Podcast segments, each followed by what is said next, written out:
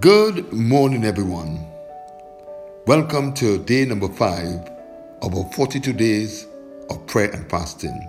This is Pastor David Chandler of the Christian Union Church, Shekinah Place, St. James, Trinidad, welcoming you to another time of devotion.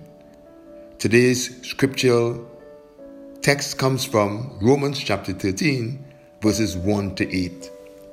Our prayer focus is to pray for the spirit of submission to God and God ordained leadership. Our theme for this year's and fasting, as we have been sharing, is being kind, tender hearted, and forgiving one another, taken from Ephesians chapter 4, verse 32. So this focuses on how we relate to one another. It calls for us to forgive one another. This suggests that in the course of our daily interaction with family members, with friends, colleagues, classmates, or soulmates, we will offend. We will cause hurt or harm them in some way or the other. And so we will need we will be in need of being forgiven by them. In the same way, family members, friends, colleagues, classmates, or soulmates will offend us cause us harm, or even hurt us, and so they will be in need of being forgiven by us. Today's scripture reading points to another kind of human interaction that is between us and governmental authorities. The social contract set up by God requires us to recognize, submit to, and respect the law of the land it does not matter if we like or we dislike our political leaders. It doesn't matter if we don't trust our law enforcement officers. We are commanded to be law abiding citizens.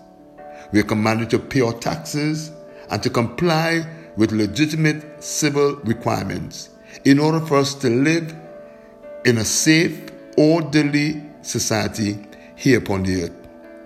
However, Verse 8 of the passage justify the need for us to obey man-made laws and regulations because they find their origins in the law of the Lord.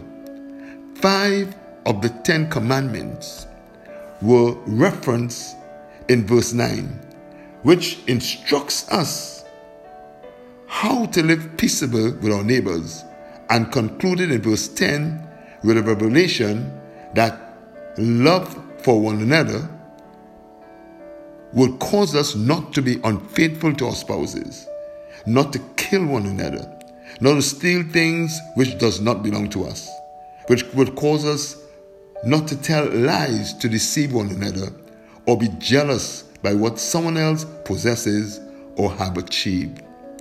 Brethren, the key ingredient for peaceful living with our fellow men is love.